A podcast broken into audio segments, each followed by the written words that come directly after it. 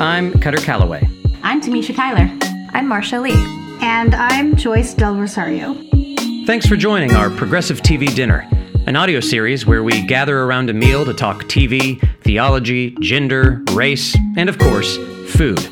This season, we're discussing the Canadian sitcom that is new to Netflix in the US, Kim's Convenience. Today's meal is brought to you by the Asian American Center at Fuller Theological Seminary.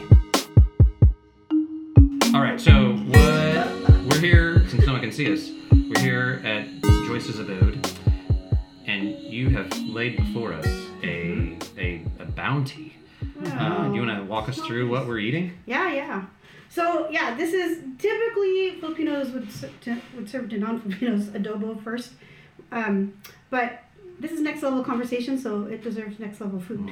so, um, but I did bring in the lumpia, which is our basic like entry level Filipino food. So I have uh, lumpia over here, um, not to be mistaken for the turon over there, which is there's plantain egg rolls in there, um, but that's for dessert. For our main dish, we have sinigang, which is a tamarind based soup. Um, oh, shoot, I forgot to put the jalapenos. Anyway, it's sour um, with pork spare ribs in and mustard greens, tomatoes, and onions, um, and green beans. And then we have bangus, which is milkfish, and it's marinated in vinegar as well. This like fatty part in the middle is one of the best parts. Oh. The, it's it's the belly fat, and it's awesome. It's like It is really awesome. just scarily good.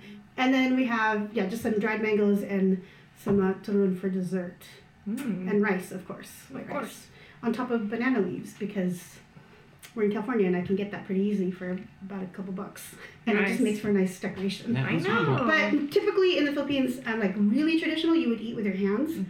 Um, but I mean, they don't do that as much anymore. So we eat with spoon and fork, which I didn't realize was a weird thing outside of non-Filipino places. But normally you use the spoon and fork, and you just kind of use the fork to gather up a perfect bite of everything, and hmm. then hmm. then you have your rice to meat mm-hmm, ratio. Mm-hmm. You can pour the soup in the bowl and then put the rice in, which is what I do sometimes, or you can eat it separate, or however you want to do it. It's up to you. And yeah, that's it. But but we are the rice is the the recommendation is it's all in, right? Uh, In the soup? just the rice and the soup, but the this should Yeah, be yeah. done separately with the rice, the Cool. bangus, and the lumpia separate. So Right. Cool. Sweetness. yeah. Now, what you had said you were normally don't serve this to non-Filipinos. Is that what you had said? Uh, So you it wouldn't be my first dish that I would Ah. serve to non-Filipinos. only because you want we need an easier like on road. The, the sour flavor of tamarind isn't like a typical American, right? So like adobo is soy sauce and vinegar, so those are familiar flavors, and it's like chicken and pork and stuff. So it's a little more familiar to an American palate uh-huh. or a non-Filipino palate. But the tamarind, I think, while it's completely comfort food for Filipinos, right? It's I think we were talking about Yeah, it before, yeah. Marcia, right? Like where you never know how people are gonna react to your food. Right. And so we kind of keep it closed in. Like this is like our family, like this is our secret like like thing that we don't share all- all the time, but cool. it's one of my favorites. Wow. Well, thank you. Looks delicious to me. Yeah. All right. Who's gonna start? Oh, anyway, just start with Okay. whatever's in front of you, and we can, or we can save. Yeah, let's just save the dump turn for, for later. Oh yeah, that was my question. So you normally you put dessert out with it at the beginning. Oh no, I was just trying to make Oh, the okay. feast look like a feast, and That's good. It does and it. then whenever you're ready, you can just eat it. All right. Good. Yeah. Ooh, it's crunchy. I can tell. Yeah. Nice. Hmm. Yes, I'm redeeming the lumpia because I served you soggy lumpia this episode, and I was terrible and shaming to. to Oh. grab this My family fish with the spoon. I know. I should, maybe we can use. You can just use your fork too if you need to. And then you said um, Tamisha had a bad experience with this fish. Well, No, Yeah, I, I actually love too. it. And there was a day that they did, they cooked Filipino food, her and a friend of ours, Myra, and I wasn't able to come. Mm. And so I, she made me a plate which had the adobo and all that, but I didn't get a chance to get the fish. Oh, and then the first You didn't have time, rice with the fish. the first time I had the fish, I didn't have rice, but I still just ate the whole thing Yeah. because it's amazing. So Thank you. That is some good fish. Yeah. Mm. This That's yeah, that's interesting. that's 2.0. I, that you won't. that's bangus is a is another. It's that strong flavor that's not familiar to the Mhm. American palate, but Mhm. it's it's kind of addictive if you ask me. it is. I like it. So, speaking of American palates Mm-hmm. and the Filipino palate, I know you had wanted to uh, talk about representation Oh. of Filipinos, right? yeah. and It's, I mean, again, we keep speaking metaphorically of food, but kind of you saying the introductory foods.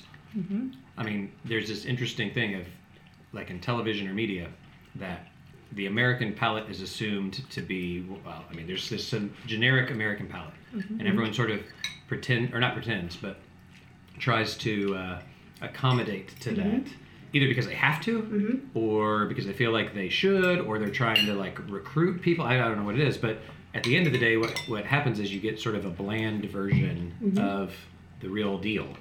Or a hybrid. or a hybrid Maybe not hybrid bland yeah all the time, but yeah I mean that's how you get General Tso's chicken. That's how you That's a get. good point, yeah. Right? It's it's not bland, but it's just Well- different from anything you'd see on mainland China. There was something Yeah. either I think Tamisha or Marsha you'd sent me on on the development of like when hipsters started using was it kimchi, but there was something where was that you talking Yeah. about a, a, a different aesthetic appropriation or gentrification, Mm-hmm. and but it was not as not pungent's not the right word, but they they took the flavor down a few notches. Mm-hmm. They so tamed it in a they sense to tamed it, appeal tamed it, to yeah, yeah. Yeah. more people buying to, it. to yeah to this palate and Right. then it became the sort of standard of what it tastes like. And Mm-hmm. it actually wasn't reflecting the the original thing. Um, and that's uh, so uh, it, it, it was hybrid but in a sense it, it's sort of like a pale reflection of the that original Like a watered down. thing. Yeah or Yeah. watered down. And i guess it's true some hybrids you have to so that flavors can mix. But then there's also that case where it really is watered down and you're saying this isn't a good this isn't a good demonstration or representation of what i'm going for. So i wonder like is that how does that sit with being a filipino woman and then seeing various representations of asian american characters on tv playing various types Yeah. um, and then specifically at kim's convenience or in kim's convenience Well, I think that the the idea started out with um, the actor that plays um, Kimchee, and um, Phung. His last name's Phung. I'm blanking out on his first name right now. Andrew? Andrew Phung. Yeah. And so he is half um, Vietnamese, half Chinese. Hmm. I, I looked up kind of his background, and, and 100% funny and 100%. no, I mean he's he's great. His his his comedic timing and mm-hmm. his delivery, I really enjoy. Mm-hmm. But I think it's he's an interesting character in there mm-hmm. because one to even name him kimchi already like Well- like over characterizes him, right? It already. It's like I don't know any Korean. I, I wouldn't go by adobo. Like hell no, I'm not mm-hmm. trying to be like lumpia, right? Mm-hmm, like mm-hmm. so calling someone kimchi is like it's an interesting nickname that they chose for him. Um, and then on top of it, like I was listening listening to the way he speaks Korean, I'm like, man, he speaks Korean like you can hear the accent, like the English accent in there or the Canadian accent. And um and then come to find out, oh, he's not Korean, so that that makes sense. And so there's there's that that uh, cultural gap, right? Hmm. And and I don't know if I, most people would notice that, hmm.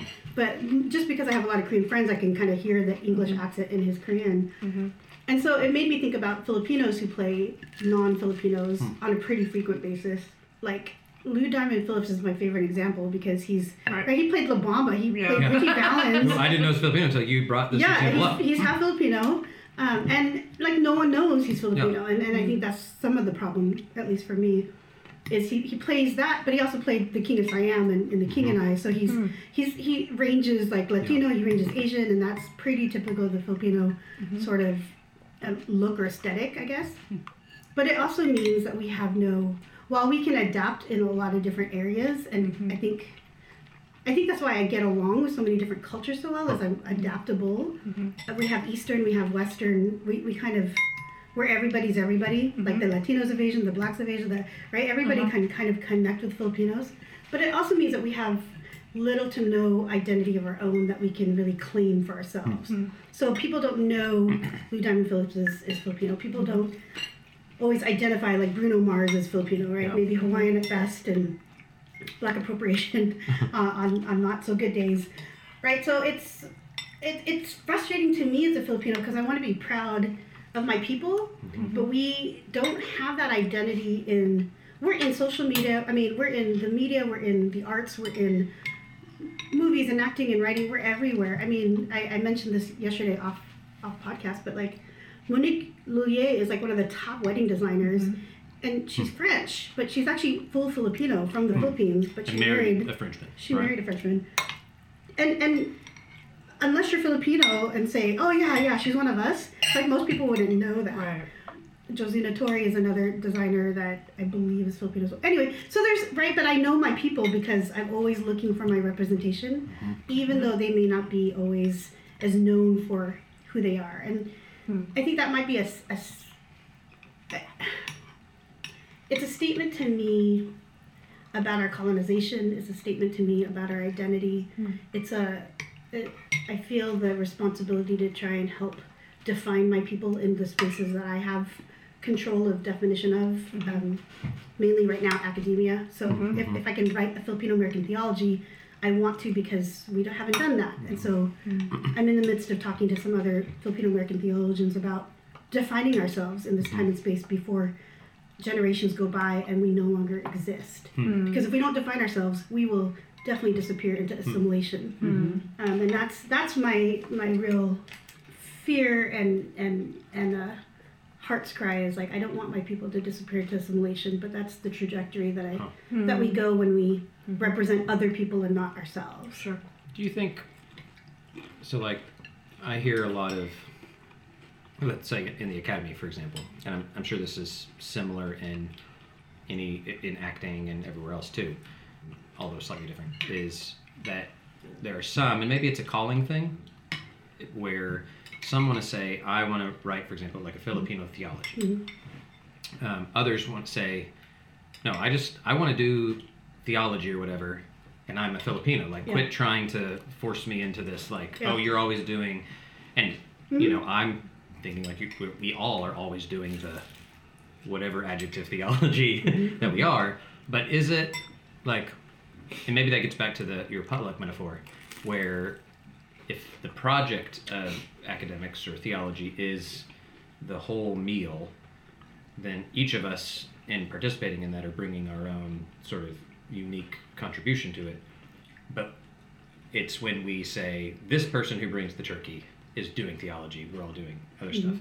So I, I guess my question is, as you kind of think about your, yourself, and then as you're thinking about representation, where and when do you say, yeah, I want to be a distinctly Filipino voice, and when do you say, I don't want people always Yeah. uh, sort of making me the Filipino in the mm-hmm, room? Does mm-hmm. that question make sense? Yeah. Yeah. Both. Yeah. I, I want both. I mean, like, Yeah. I, I 100% identify as an American. I 100% identify as a Filipino. I 100% mm. identify as a woman. And there's never a point where I can't be one without the other. Yeah. And so I want to be known as a missiologist or theologian or something in my own right in the general dialogue of missiology or theology. Mm-hmm. But I also want to be able to claim my context Yeah. Mm-hmm. as well as as well as claiming you know my womanness and my woman perspective in it. And so it's never a i think at one point i, ch- I had to choose. Hmm. Do i do culture or do i do Yeah. um, gender. And i think that happens a lot with particularly mm-hmm. people in the intersex or in, inter- intersectionality Yeah. where they have to choose which flag do they want to wave. Mm-hmm. And i in the past couple of years have finally gotten to the place where i'm like no i don't want to choose anymore. I will always be all of this all the time. And i and i might use my voice in different Yeah. ways in different spaces Yeah. Mm-hmm. but i i just no longer see a reason why i have to only carry one flag. Yeah. I think part of that question, it's not a personal problem. I mean, it is. It's something you have to work out personally. But I think to, to even have that question just reflects the notion that that you can't be both. Mm-hmm. That you can't be both the Filipino voice in the room right and um, just a theologian or a missiologist that wants to study whatever it is that you want to study. That because there are discrepancies um, and things that are devalued, um, particularly with theologies that are not of the dominant culture, mm-hmm. it forces you, the, the burden on you to have to choose when it's like, no, it's a system problem Yeah. and not a personal problem. Right. Like, you shouldn't have to worry about, okay, what flag is going to give me the job or what. Yeah. right right um, yeah It's a system Yeah. problem Yeah. that if all of the theologies, like your potluck theology, weren't necessarily mains and Right. sides, but were all things people brought, Yeah. the question about are you going to be a Filipino today, Mm-hmm. Filipino theologian, or are you going to be just theologian, wouldn't be a question. Mm-hmm. So what? And maybe I'm reading into it more than than is there. I, um, I'm my question is born from just hearing some folks, specifically scholars of color, voicing that, saying like, I don't want to be the the uh, whether it's a tokenization kind of a thing, especially that. But but even just in general, like no, I just I not just that sounds weird. Like I want to focus on New Testament Greek, right? Yeah. Um, quit asking me to be the black man who studies New Testament, you know that sort of Yeah. thing. So what? What, what are the dynamics going on there when, when I'm hearing uh, people say that? Is it is that another is that a separate issue or I think it's so. I, I've seen, I, you know, I've certainly seen that, but people will choose to specialize where they want to specialize. Yeah. For me, right now, my dissertation is not ethnically based on my own ethnicity. No. It's actually more based African American and Latina. And so for me, I realized if I continue to write and publish in those spaces that don't identify me as just Filipina, then that's where I'll get known. Mm-hmm. But I also am writing on the Filipino American stuff, and that's where I'll also get known. But I'm also writing Yeah. adolescent stuff because I know youth ministry really well. Hmm, hmm. And so it's really, you know, I, my advisor said it really well. He was like, "You are what you publish. Mm-hmm. So how whatever mm-hmm. identity you want to be known for, hmm. publish that." And so I think that's what I've been carrying. Of all right, then I'm going to do all the things I want to do and not Mm-hmm. choose. Mm-hmm. Yeah, I wrestle with that a lot. That question too. Of no, I don't want to just be the African American mm-hmm. theologian in the room. And oh, okay, you're African American theologian. Okay, you can teach the Black Studies classes. Yeah. Great. Right, like right. because it's this assumption Yeah. that because I'm African American, these are the only things that I, it's still a regulation, um, and it takes away my own agency of saying no, this is what I want to do. So if I was a black person that wanted to study Koine Greek and you mm-hmm. know or ancient Near Eastern studies, like I have the agency to do that. Mm-hmm. Nobody questions. Um, white people, especially white males, when they do that, and if white males were to mm-hmm. study something like, you know, Filipino studies of Black theology, they get brownie points. Yeah. I get like, oh well, that's not special. You're supposed to do Yeah, right, yeah. right. so I think it's still Huh, it's still a interesting. systems hmm. problem uh-huh, uh-huh. and not a personal. It's, it's Yeah. we have to regulate it with it personally because the systems are are unjust and out of balance. Yeah. So Yeah. then we're forced to try to find ways to advocate our own agency um, within that system, and so that's the limit I think you hear. So have you guys heard of the uh, what is it? The writer um, in Hollywood. It's basically uh, I can't remember the title of the it. inclusion rider. The inclusion rider. Thank you. That's a Um, hashtag that I use sometimes. well, it would it'd be similar. I mean, I wonder. So one of the ways that, for example, Hollywood is addressing this Yeah. is in media is to just write it into the contract. Mm-hmm. Like mm-hmm. you must represent reality in this production, Oh. both in in the the people who are putting it on and like creating it, but then also on screen, et cetera, et cetera. It makes me wonder if there should be essentially an inclusion rider in Yeah. these other realms. Hundred percent. And I know we, we, we being the academy, talk a lot about that diversity, but it does get back to it doesn't seem like it's written into the code in a way that basically forces you to do it. And then you have the people that are in power saying, no, we will actually not produce X unless such and such type of people are involved, you know? Um, And how and regulating how they're involved. Yes, Not Yeah, that's that they're involved. yeah, yeah. Sorry, I assumed no one wanted the head of this fish. Yeah, go Oh. for it. Okay. I'm like, Go Terrible for it. assumption. I know, it's a terrible Uh, assumption, so I, I wanted to offer it to, to you, but You took off the skin, and I was like, "That's what I was. I forgot about that part." Oh yeah, Skin is we're the supposed best to eat the part. skin too. The Oh best. yeah, hook me up with some Here. skin. yeah. Pass that around. Yeah. It's amazing. The skin, the belly, all the things you think are Yeah, not break good. it up. Mm-hmm. The head. Is there any bone in it that I should be aware of? Probably. Just Um, eat around Okay. it. Spit No, it out. I think it's been filleted It's fairly, first. it's fairly deboned, yeah. Yeah. Okay. Yeah. It's not too bad. And I'll crunch down. And if anything, it's deep fried, so you'll just crunch right through it anyway. Mm-hmm. This is why I can eat the head. Yeah, that's what I was gonna say. If she can eat the head, then So, is this why it's doubly, triply, whatever? Offensive's not the right word, but like troubling when people not just not representing who they are, but then representing somebody else. And and it makes me, Tam- Tamisha, I don't know if you want to talk about this concept on our podcast because maybe it's uh, stealing your thunder from when you publish on it. But the notion of gentrification as opposed to Oh. appropriation is that sort of the realm we're in when it comes to um, this Filipino actor playing a Korean Canadian. He's not Filipino. Oh, I thought you said he was Filipino. No. he's not no, no, Filipino. no, no, no. He's Chinese and Vietnamese. Chinese Vietnamese. Okay. It just reminds me of all And, the yeah, just Filipinos okay. other okay. things. So this sort of phenomenon where you have people playing, um, Mm-hmm. and in fact, I was uh, speaking with a woman, graduated from Fuller, does a lot of stuff in disabilities work, and a similar kind of conversation when people who don't have intellectual or physical disabilities are playing people who do, Mm-hmm, and, and, and in a sense, Right, interesting, like yeah. Yeah. stealing those jobs, Right. um, and asking the question of like, well, why would you hire a person who doesn't live in a wheelchair to play a person who does, you know, these sort of things. That's Scarlett Johansson playing Asian. Yeah, yeah. Um, Um, Emma Scarlett Johansson Stone. played- played Is it Emma everybody. Emma Stone. Emma Stone Yeah. playing a or, uh, or Tom wasn't didn't Tom Cruise in, didn't he play a Japanese person in Well, Yeah. I The Last Samurai? The Last Last Samurai. Samurai. Was he? Yeah. was I think a character- lot of those films, and even like because even I think one of the Scarlett Johansson films, it was even that it was supposed to be like in the story. It was an it was an, a role for an Asian person. I'm not sure it was Chinese, Japanese, or Korean. Japanese. Yeah. but they tweaked the script to accommodate her to be adopted and to- so it's not just that she's assuming Yeah. to be a person of Asian They descent. accommodated for they her. accommodated for That's her to fulfill that role, oh, God, which never happens the other way. Yeah, so like that, those sort of examples seem to me like egregious, and we're like, yeah, that's bad Mm-hmm. and wrong. Let- Let's not do that. It seems like something else is going on when um, someone who, let's say, is Vietnamese is playing someone who's Yeah. Korean. Is it well, or is it the So- same thing or different? Or is it bad because Or it's is like, it even bad? because he's Yeah. getting a job, Right. right? Exactly, So that's, exactly. that's the other thing because there's such a Yeah. scarcity. So Right. like we need to feel like I'm happy if like people. Yeah. I mean, Randall Park's playing Chinese guy Yeah. fresh off the boat, you know. So Right, right. so I mean, so I know there's probably beef.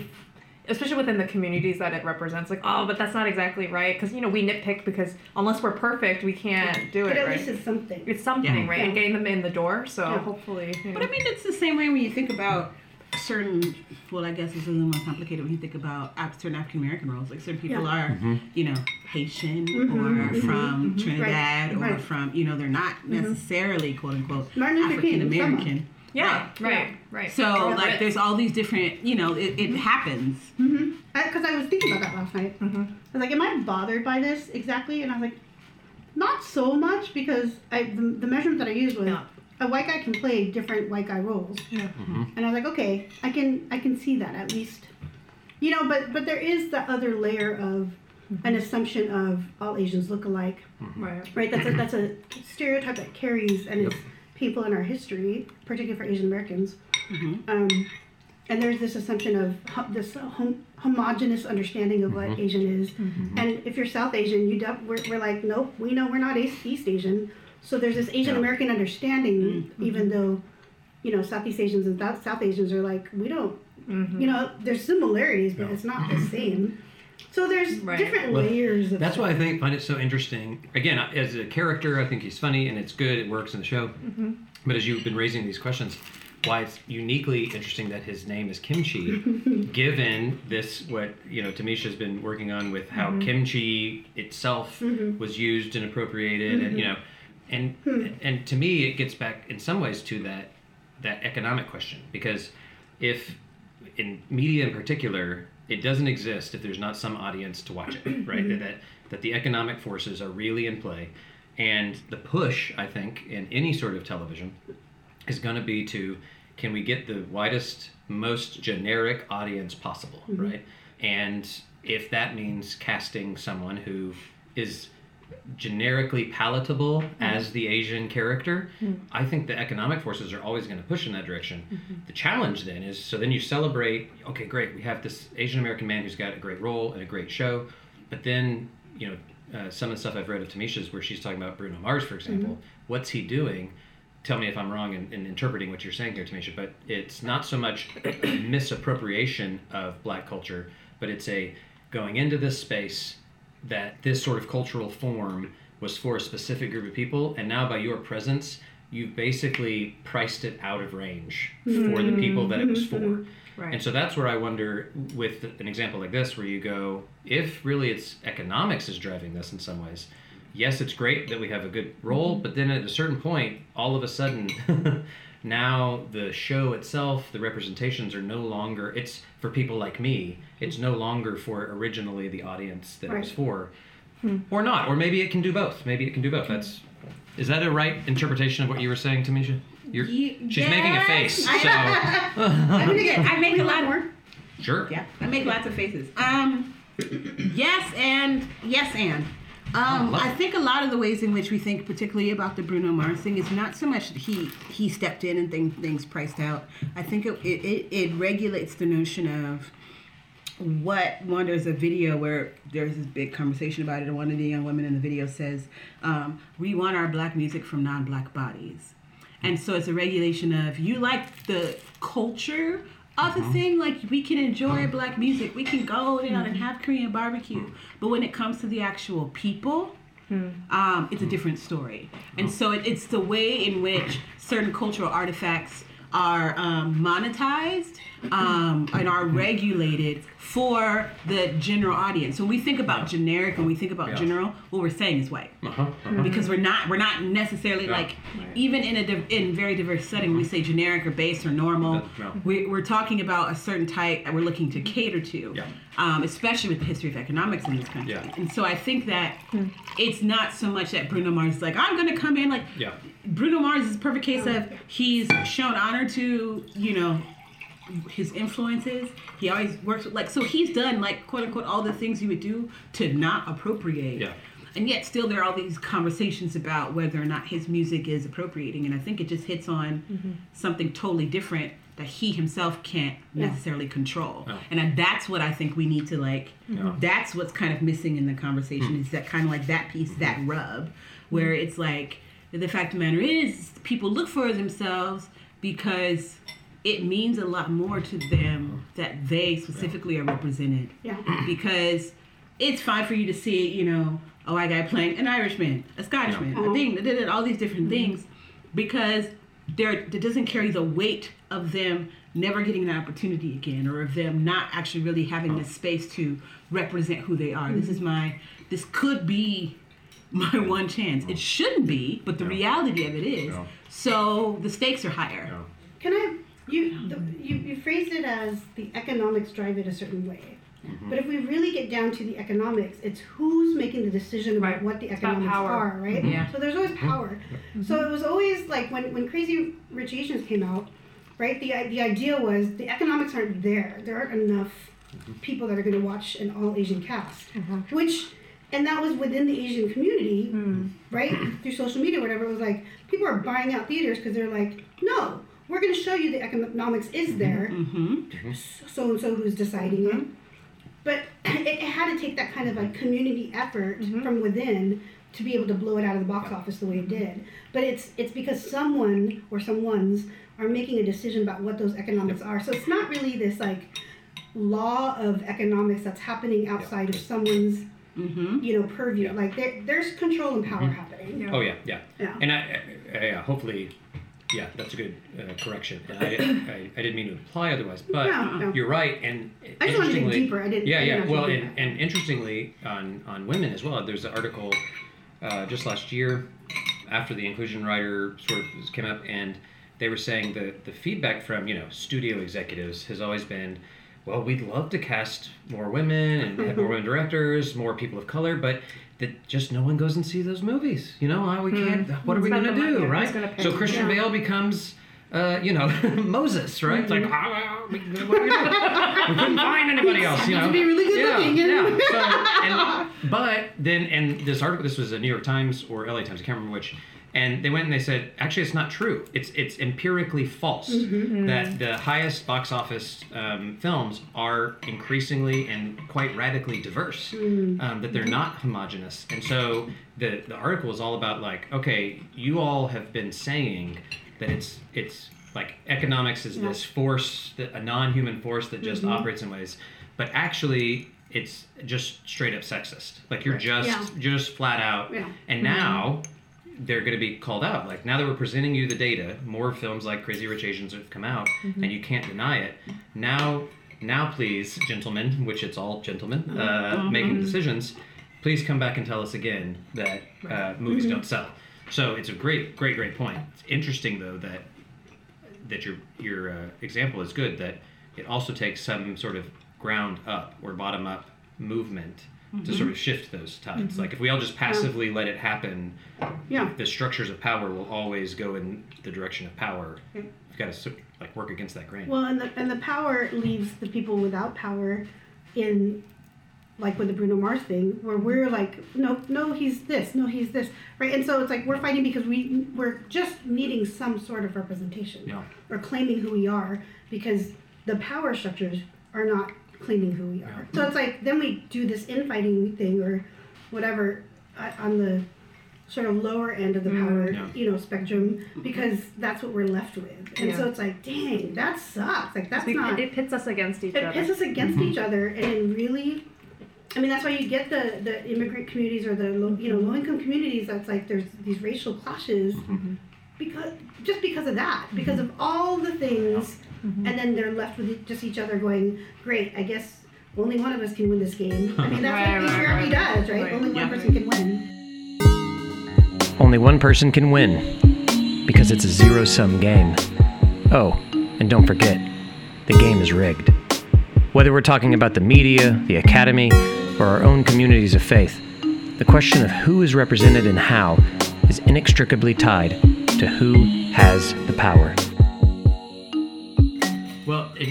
Fascinating, you know, that this show's on Netflix, mm-hmm. and Netflix, pretty well known, they do not release their information. Like you, Yeah. we don't know. Net, Netflix knows. They have detailed information of everyone, and how, and that's how they write their algorithms of suggesting more and other stuff. Mm-hmm. But you can't go and look and say like, well, who is and how many people are mm-hmm. watching Yeah. Kim's Convenience. So they, they know. continue. They on purpose shield information from people so that they can keep the power. Wow. So that mm. if you know if anything threatens Mm-hmm. that those economics, they're going to make the decisions, not the actual people on the ground who Yeah. are wanting to, to Because see. Crazy Rich Asians was supposed to be on Netflix. I mean, that was the offer. Netflix Oh, really? Yeah. Mm-hmm. offered a crazy amount of money just for that Yeah. movie, but they turned them down because we want people to go to the theaters. Yeah. Yeah. That was a risk for them Yeah, to do that, yeah. right? And put it in the hands of the people and be like, let's Yeah. do this, right? And it's hard because Yeah. uh, was it is Roma is the the Cuarón movie? Um, Yeah, that yeah. just- which just Today. just came out, and I everyone's just like, watched the trailer yeah, for that one. It's Oh, amazing. It's wonderful. All this other stuff. And uh, I was talking to a colleague of ours, Elijah Davidson. He's like, I think his dad lives somewhere in a small town in West Texas. I want to say. And he's like, I love. He's like, I just love Netflix. When else in history could this, you know, I I believe Cuarón's Mexican. Is that right? I need to look that up. Uh, a Oh, non. Cuarón, Alfonso Cuarón. Yeah, yeah, yeah. Look, we're, we're fact checking. We need our fact checker. But um, a non-white, non-American filmmaker making a film not about uh, white, you know, and what would be not even in English, right? And mm-hmm. in two other languages that really would be in these art house theaters is in, mm-hmm. in New York and L.A. He is Mexican. Yes. Mexican, yeah.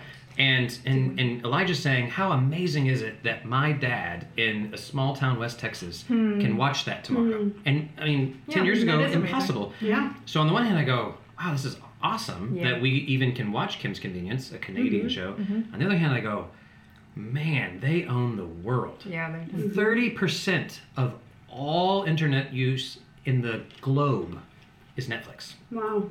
Isn't that amazing? That's crazy. Wow. So that's I, I just I'm torn in these Wow. power dynamics of I love part of what they're giving us. On the other side, I go we have to like be vigilant in some ways. And, and what does that look like? I think on the ground mm-hmm. is my question. I'll take it. I'll rabbit trail Yeah, a little yeah, bit if you please. want. So, I wanted to learn Tagalog, and I realized. I mean, I, I can understand it fluently, but I don't hear it enough for it to come out of my mouth. Right. And so I asked someone when he was going to the Philippines. I was like, "Hey, can you bring back some DVDs for me so I can hear Tagalog through the movies?" Um, he came back and he was like, "There's nothing out there. They're all kind of bootleg right now, Huh. but like." Um, I can't give you anything because everyone in the Philippines is watching streaming Right. and they're watching Korean dramas. Huh. And so no one's watching Filipino movies; they're watching mm-hmm. Korean dramas, which you know I'm I'm hooked to, right? And they're mm-hmm. great. so, but I think that's really interesting. Of this, Global. it is we're so mm-hmm. globalized, Mm-hmm. but but then it does. We're now there's like these like the access and then the the just you know who has the power? Who I mean, K dramas and K pop is like running the world Yeah. right now. Like- Yeah. so it's a different. It's just a different game now. Hmm. There's I don't know. There's just a and there's different people at power in different places, right? China economically Mm-hmm. is in a whole other power position, and so you know Netflix and Google can can ride a certain train, but in the next ten years, who who knows? Yeah. That that can shift. Well, and Google just announced they're, I think, going back into China. Smart. Um, but it, it's smart because there's Yeah. billions of people. Yeah. But it's not an open Google. Right. Um, it's a sort of state censored Google, and it's interesting because Google supposedly is about uh, what's their tagline? Don't do no harm or, or something like that. Oh, Marsha's gonna fact check. See, how, if only there was this thing that could like answer questions that we have. Okay, so back to Google. Well, yeah, Google, Google. Yeah, I know. That's what I'm saying. That see, we're so we're like so reliant on these things. yeah. Um, and their their stated claim is that they're they're they're Don't be evil? Don't be evil. Don't be evil. And and that's what they're uh, saying. But then and and that's their like mission statement. And they also are passionate about open access to everyone for all information. And yet, for economic reasons, are agreeing with a state-run, you know, regime to say we're going to censor, specifically censor information from the people that we're providing this this uh, tool to. Huh. And once again, you go, well, okay, you say you're about doing no evil, but at the same time, Yeah. you're literally selling out in that sense. Um, and uh, so I feel like there was a second. You had the kimchi uh, question, and then there Oh, was yeah. a second element that Oh yeah, disciplining. this. Oh, that's right, disciplining. That Uh, episode. licking. oh, Uh, Right? I, I, I think this might be a good conversation. Yes. yes. And, I mean, part of it was when I saw the episode where um, where the professor, the white woman professor, Mhm. was like mad, like she was like, "Oh, you you're being abused, right?" And she's like, "It- "She just flicked me on my forehead. It's not that big of a deal." well, it's because he flicked her kid first. oh yeah, flicked Oh, that's right. It was the that, other that, guy. Yeah, yeah, yeah. she did have some that. You're right, There- There's a lot of boundaries getting Yeah. crossed in that episode. No. And it's like feel it. Maybe he's Yeah. expressing his feelings or something. And yeah, she's like, "We don't use the word We no." Yeah. No. No, that was We hilarious. don't- She's like, we don't, Yeah. we don't use the N word. She's like, I didn't use the N word. And then there was like a black woman, I didn't, I'm so sorry. I didn't use the N word. She's like, no, not that word. We don't use no. I was cracking up. Oh. that Great. whole scene, I was Yeah. like, it was it was painful because it brought up so many other instances where, particularly with white women for some reason, and then Huh. also other, you know, parenting styles is already very personal. Yeah. Period. Yeah. Like every parent has a very particular way of doing it and is very protective of the way they decide how they want to parent. I get that, Mhm. and then it's and then when you have other people. That you don't know even, and people you do know trying to tell you to parent, that's a whole other thing. Mhm. But then you add the cross cultural aspect, and it's a whole deal. And so Mhm. it also reminded me of Russell Peters, who Yes. has that his like famous bit on like um, beating your kids, and his his whole bit was basically, and he's Canadian, he's Canadian Indian. Um, he grew up with a lot of Jamaican um, Canadians, and um, and so anyway, he was like his bit is white kid, white kids or white parents, you should beat your kids because they're gonna feel bad because all the immigrant kids are getting beaten too. So what are they gonna talk about on the mm-hmm. you know playground? And so I mean, it's funny. I'm not funny, so I can't mm-hmm. communicate that way. But and, but he got really popular for that one thing, and I mm-hmm. and I realized like yeah, because it resonates Totally. with a lot of like non-white communities. Like it really resonates. And I remember when I first started working in South Seattle at the Union Gospel Mission, and there was a woman, white woman, who found out, oh, one of the kids, you know, when he would get disciplined, it would be by like a cord or by, you know, whatever different mm-hmm. apparatus. For me, it was slippers and a newspaper and a belt. So depending mm-hmm. on the, you know, variation, that's what it was. But this woman was like really like, we need to call CPS. Like she was really mm-hmm. ready to call CPS. And I thought, oh, I don't even know how to begin to start telling you Yeah. the cultural like that's you know in this context it's, it's not as severe as you're seeing it but I, I don't know how to like Mm. explain that to you in this Yeah. moment because this is Mhm. it's not about you this is about like th- Yeah. their parenting style is a very different parenting style um, but then there's very real dangers and Yes. very Yeah. real Mhm. right and, and it's not to say that immigrant families along with white families Yeah. don't have issues around Mhm. um, abuse that we need Yeah. to deal with as as a community of people. So I don't. It, it just got tricky, but Yeah. I, I, I kind of like the way that they did it in, in Kim's Convenience because it was lighthearted, but it was it talked about Yeah. really real real Yeah. issues Mhm. Yeah. of cultural differences. and generational too, right? Yeah, I mean, yeah, yeah. because I don't, I have kids and we don't spank them, but I was spanked and my wife was, Mhm. Mhm. and our my mom and dad had a wooden spoon with a proverbs on it. Um, that- written on it. Wow. Yeah, uh, God, discipl- God disciplines those he loves, and, and something like that. And I'm like, Oh, it's a so- specific Wow. spoon. Uh-huh, uh-huh, What is uh-huh. it? Is it big? It's a dedicated. Uh, no, I mean it was like a, a like a, a wooden um, like stirring spoon, Oh, but like- she had you know written and like Sharpie on it. Homemade. It was homemade. yeah, always homemade. Yes, it was homemade. Wow. Um, and so yeah, I. Uh, See, you can share with yeah. your kids. And then, oh yeah, yeah. Um, but you know, but I even that I like I don't share a lot because Yeah. some people, oh, your parents did well. I'm like, but it wasn't. I I personally as a child never walked away feeling abused or abusive. I there was I was never spanked in anger. Actually, it was one of the things. Like my parents always stopped hmm. and they're like, we're gonna you're gonna be spanked, and then like we'd go over in the room and we'd sit down, we'd talk about it. Hmm. That's why the spoon, you know. And so hmm. I actually that's one of the vivid memories. There was never a time where like they came after me, sort of a thing, you know. And then I'm reading today a memoir of a person describing their childhood and had siblings and describing being outside while hearing the horrors of their sibling. And but what's actually being described is exactly what I would experience. But the way this person is mm-hmm. describing it, it's like this horror story of abuse and violence and all this mm-hmm. stuff. And I go, again, that's the generational thing. And I say, I want to acknowledge the real problems of, mm-hmm. of domestic violence. But how do yeah how do you advise people? How do you confront it? Especially when cultures clash. Um, and especially when you have a punk little kid in your convenience store who's tearing the place up. And I think what is discipline? Exactly Like, yeah we don't use no. mm-hmm. Like, how is that going to benefit anybody? Like, seriously, like, Yeah. what? How we don't do? Like, I think that there are certain extremes that we that people take, mm-hmm. you know, in the sake of not being, you know, mm-hmm. an abuser. So you don't mm-hmm. use no, or you don't, you know, when you say I don't discipline my child, I'm always like, what does that mean? Do you give them time out? Are there consequences for when they do things wrong?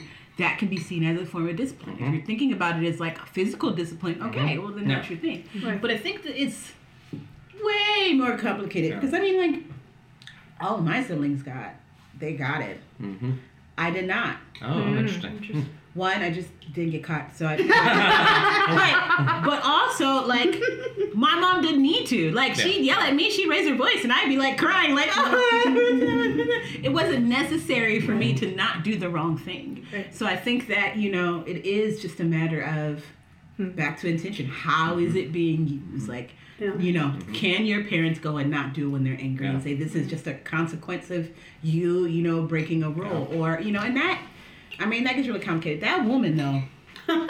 this is the mom you're talking about Oh, my mom. yeah First of all, just as a professor, like some of the things that she was talking Oh, about, was I kind of like the boat people, or like she was talking yeah, about. like Yeah. when they uh, came over here. You mean on the airplane? It must have been so sad for you. I just like I just wanted to already kind of punch the screen mm-hmm. anyway. And so then when the kid is like running around and I'm like, Yeah. Nope. He was totally in the right. You don't go damaging the store. Now, the flicking of another person's kid, I yeah, mean, that's a little. that You may be a little much. You overstepped. I Yeah, know, yeah, overstepped, yeah. but I would have at least said, hey, no, no, no, Yeah. no. And and totally she has to go. mm-hmm. Professor or not. I get the impulse though. I'm not gonna lie. I do too. That's why I was like, It's like kind of satisfying. well and then they redeem it too like he does Right. it to his grown daughter Yeah. at the end and Yeah. it's it's Yeah. it's very clearly not mm-hmm. abusive Right. but it's and he even laughs right like it's Yeah. like ah, ha, ha, ha, ha, you know Yeah. I, I got you sort of a thing But he he he also says you can flick like if if I mm-hmm. wasn't a good mm-hmm. dad to you, like if I wasn't good to you, like flick me, like Oh yeah, Flick he me back. Uh-huh. yeah, That's right. like Yeah. so it wasn't like in a sense of like if you felt like that there was wrong, like re- reconcile it. Like you have space to do that too. But I think the generational thing too, right? Like makes a big. Mm-hmm. Would Janet and Jung like do that with their kids? yeah I Yeah. don't know. Uh, yeah. It, it, I, it's a different thing. I think the main reason my wife and I don't is because it wouldn't matter. Like our children, our individual children, I could just spank them as much, and it'd be like, I keep keep it coming down. I'm just keep on. Hey ho ho on that. Um, oh, it's, funny. But it is a cultural thing because I do have Yeah. friends who don't Yeah. spank their children Yeah. and they're African American and they get flack for it because supposedly in mm-hmm. African American culture everybody spanks their kids, which isn't true. Mm-hmm. Do you But- think it's similar to back to sort of like so as we have this sort of clash of cultures or, or mm-hmm. intersection of cultures, the sort of end result. So there's some way that we all sort of organize society. So do you call DHS, you know, or not? Right, yeah. right. I wonder if similar to what you all were saying about like my grandfather versus a Mr. Kim and their natural prejudices and the consequences of it. Is it right to say, or or maybe like a, just a best practice to go, whatever it is, whatever we decide to do in this given moment, and they're all very specific moments. do we call child protective services or not? Is, the, is there some rightness to say maybe the the dominant culture person shouldn't be the one that has the last word in it, right? So so that the the benefit of the doubt should go to the to the let's say minority or marginalized culture in that context. I don't know if that's the right way to go about it, but it would make me think because the your colleague, what you it was a woman you said, Mhm. is she a white woman? Mhm. Yeah, so it's almost like she then had the power to say whatever whatever we negotiate here, it's my preferences from my understanding of discipline that Right. rules the day, right? And it ultimately is what makes the decision. And not that she's entirely wrong, but perhaps in that context we should say, well, maybe you get to have a a, a louder voice in that conversation. I don't know. What it- how does that strike you? So, I worked with, I ran a home for teen moms. And we ran across parenting styles and cultural differences mm-hmm. quite a bit. Mm-hmm. But it was, it's always a hard call, right? Like case by case, it's always a difficult call. We, we tried to err on, as an organization, we erred on calling and checking if we, mm-hmm. hey, is this reportable? And that's how we, you know, that's how the program directors would, would go about it. But we did it in a way where we processed it with each other mm. and we and we um, so I my my staff would come to me and we would talk about it and run through all the scenarios mm-hmm. and then you know and then if we weren't sure still we would call and say is this Yeah. reportable?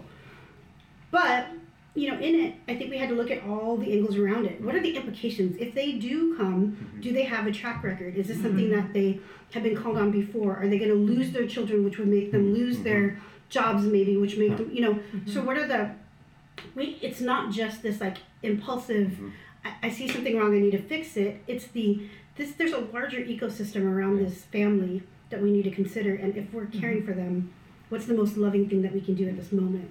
And so it's hard i mean again parenting is a really really specific thing and god bless every parent in the world. I um I bow down to all of you. Because it's like I mean like that's uh, yeah I as a non-parent um, biological parent that makes there's decisions all the time and I I don't I, I see that as a really heavy mantle but as someone who has had to be is a mandated reporter someone who's Yeah. you know there's all those considerations as well. And so and yeah you have to check your I have to check my own privilege my own perspective my own every single time. And but I think doing it in community helps a lot. Right. where it's not just me making the shots or my you know staff person making the shots on their own. I guess it's my ongoing question of, and maybe let's not talk about kids or spanking, but other things where you encounter what are clearly cultural differences, but really do go. I, there's something ethically that I that either bothers me about it, right? Mm-hmm. That I go. So there's even even let's say within a U.S. or Western culture, there are different subcultures, for example, that Yeah. treat women very differently, Yeah. and I go mm-hmm. uh, that's just not okay. Like the way you're speaking to your Yeah. spouse is not cool with me. And I understand we, you know, maybe you're from, I don't want to name the, the region. Uh, A different region. Let's say a non-region where I'm from. Um, and I go, that just, I under, I get that there's a cultural difference here, but at the same time, at some point, I feel like it's it's actually a moral or ethical thing, and I'm I'm constantly trying to navigate that too of saying what, where then is my responsibility, and it's probably all down to what you're saying. It's hyper contextual and Right. um, specific, and there's not like a here's what we should always do in these situations. But but man, it'd be nice, right? If we just had rules like here are the three rules for intersectional engagement, and this is what you do. Ah, that doesn't work though, does it? Tamisha's laughing at me. Um, I am laughing at like you. cross cultural is the harder work It is. because we don't live in a we're not monolithic people we're not you know, is that the right word monolithic Yeah, yeah, I think so.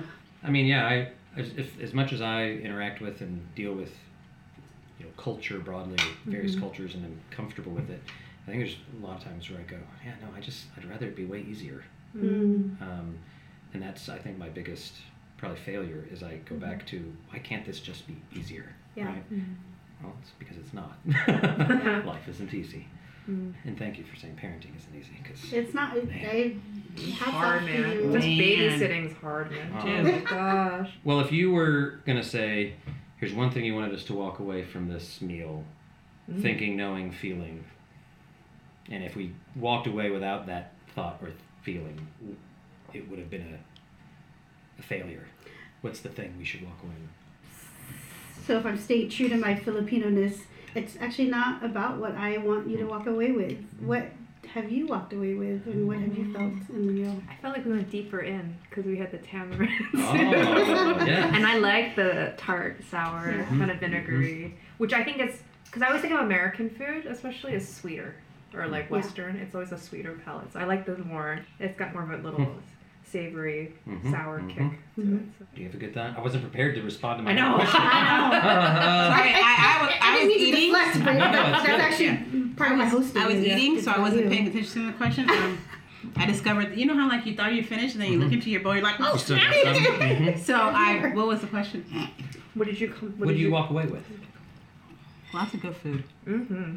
One, which is always the important thing. Um, I think just thinking about the complexities of all of the different things we talked about family dynamics, representation, agency like none of this stuff will ever be easy. And the moment we think we found a framework to, Yeah. you know, it starts to break down. Yeah. But that's just kind of like the nature of things. We will always be on our toes Yeah. if we really want to be in the space of mm-hmm. engaging with one another in across difference. Mm-hmm. Yeah. It's just a constant posture we'll be in. Mm-hmm. I'm also very aware of our um, our U.S. American mindset, and this is a Canadian Yeah. show, so I'm always thinking Yeah. like because I have good friends who live in Canada now, and I did a Korean Canadian Mhm. conference out there one year, and I was very conscious of like, Mm-hmm. okay, how is this different, and like. And because I never really thought about it until I had people I care about who live there Yeah. and visiting Toronto Yeah. and being like, oh, Canadians are are different. Yeah. It's like a very Mhm. different. Yeah. And so I want to be mindful of that too Yeah. as we watch the show and talk about it. So. Yeah, that's a really good point. Yeah. Because, yeah, did we do we even bring up the Canadianness of this yet? Yeah, not For really. this It's a, yeah. And I, I, can we, even if we wanted to? Yeah, 'cause- Yeah, Yeah. I, I know we'd be prepared to do that. Yeah, I because- about I do think U.S. people, uh, we Mhm. think race is on our mind all the time, and we're always All thinking about. So I don't know Oh, how it is from a Canadian perspective because I actually went there to do a race thing Hmm. with my friend. who- When we're both American, born in Pennsylvania, so, but like. So I realized the way you get at race. I talked about it, but it was because it was a mostly Asian group. Hmm. They kind of resonated with me, but Hmm. the white people who were in the room too, it was hard for them, like Yeah. because you don't talk about stuff because Canadians are really Yeah. nice and you don't like conflict and all that stuff. So Mhm. it's kind of interesting to Huh. like. Most of my family's Yeah. Canadian. Filipino. Oh, interesting. Yeah, they're, they're, yeah, on both sides, and uh, we don't talk about it very Right, much. Yeah, right. you're right. It's a very um, U.S. But I think, yeah, I think race in Canada it has a, it, it has played out historically different for Yeah. them. Sure. Yeah. Not that they don't have their issues, Of course, yeah. but it's not to the to the same degree and the same historical like. It just it's, it's not the same narrative. They're just very different. Right. And it's Uh, interesting even how it plays out in the it plays out or doesn't play out in the show. Like Yeah. even the, the joke about her not using them not using the N word. Like Mm-hmm. I don't know how the N word is used Yeah. in Canada. right. Right. Right. or if that is just a joke for you know they know it's partly going to be an Yeah. American Yeah. audience or it's just something known. Did known they as a deal with part that of in their history the way that we dealt with that? Yeah. right Right. and Yeah. so it's like where do Mhm. where do these jokes even Mm-hmm. come from and you don't even see a lot of the racial dynamics even within the show Yeah. Mhm. There's, there's, I guess how I would say it, if this is right, that there are ethnic dynamics Of course, interesting, yeah, but yeah. not necessarily Racial, racial, yeah. dynamics, which is pretty interesting. That, The original play, though, there's an interaction with the father and a black person in the store in, in the theatrical production. So I don't know if. um, I will say Mm-hmm. that the only time where maybe race uh, per se comes in, and maybe this is a good segue to one of our next couple of conversations, is when June takes the knife from the actual guy that's holding up the store. oh And then he has the knife and he's like showing off his skills when the cop comes Uh-huh, in and gets uh-huh, him on the right, ground. The uh-huh. assumption is you're holding up the store. Right, um, right, right. Which, now again, then a black cop comes in. So that's all interesting too. But I didn't know if that was more a just you are like a male with a knife or if it was a racialized thing there. well see I I- didn't even take it as a racialized Oh, thing he was just like because it's a Canadian show yeah, and I'm aware of my own like it was Yeah. just he literally was the one with yeah, the knife in his the knife. hand Yeah, yeah. Mm-hmm. when she walked in the store. Yeah. And so when it was like, no, we, you know, she's my brother, da da da. da. Well, no, I have to confirm that, I have to confirm that. And Yeah, then the cop comes in and is like, hey, I know them. And then it was like, oh, I'm sorry. Okay. Kind of. So I don't know how Yeah. much of it we're from our own Yeah. context, especially with on officers Yeah. are projecting. Yeah. Yeah. But like what actually happened, Huh. Mm-hmm. I wouldn't necessarily interpret it as a race thing. Huh. But I don't know what Yeah. the Canadian Yeah. I'm gonna make to all the, this. to all the Canadians out there who are listening, if you want to, you know, Let us know. let us know, you know, send us an email and say, actually, that'd be good. Well, it would be. I mean, interesting as as you host us, uh, Tamisha, to like for us to maybe unpack that a little bit. And between now and then, we can Yeah. uh, ask a few folks because I I agree. Like I even project onto that Mhm. in some ways that pro- might be inappropriate. Uh, totally. Well, my takeaway is just this: like, it's it's it's both fun, but then also sometimes discouraging, and because I, don't know what to do with this like radical, infinite complexity mm-hmm. of of all of these conversations. I I feel totally inadequate to have them, mm. and and yet I'm in all these places and roles where like we have to. And in some cases, I'm asked to like lead them, and I go, mm-hmm, mm-hmm. I don't think I have the the tools or the, the competency to, but it's still so important. We have to. Um, there's some phrase I can't remember what it was, but about things being complex, and we don't want to be on this, this have the simplicity on this side of complexity, but want to long for or attain the simplicity that's on the other side of complexity. Mm-hmm. But there's some sense of like walking through that that you can kind of come out on a simple's not the right word or simplistic but there's a, a simpleness a an elegance or something on the other side that might be a pipe dream but it is something that would be interesting to to aspire toward but maybe it comes through meals it's it's easier to talk about these complexities with delicious food so thank you thank you very much Yeah, for thanks, Joyce. Thank hosting you. this and i don't think there's anything i didn't eat Me neither. Yeah, same here. Good thing you have good eaters. No, We're good eaters. That's good. Yes, uh, we should say that for all the people that have reached out to us to say, "Can we join your podcast?" The answer is we will have a competition. If you're a good eater, uh, then, You can- so true, though. yeah, you can join us because you got to be. Yeah. Well, thank you all, and I look forward to the next time. Thanks again for joining our Progressive TV dinner. For those interested in more conversations on all things theology and culture, find past episodes of the Kutter Callaway podcast on iTunes, SoundCloud, or KutterCallaway.com. As always, thanks to Day Salah Thompson for the sweet tunes. And a special word of thanks to the generous sponsor of this episode, the Asian American Center at Fuller Theological Seminary.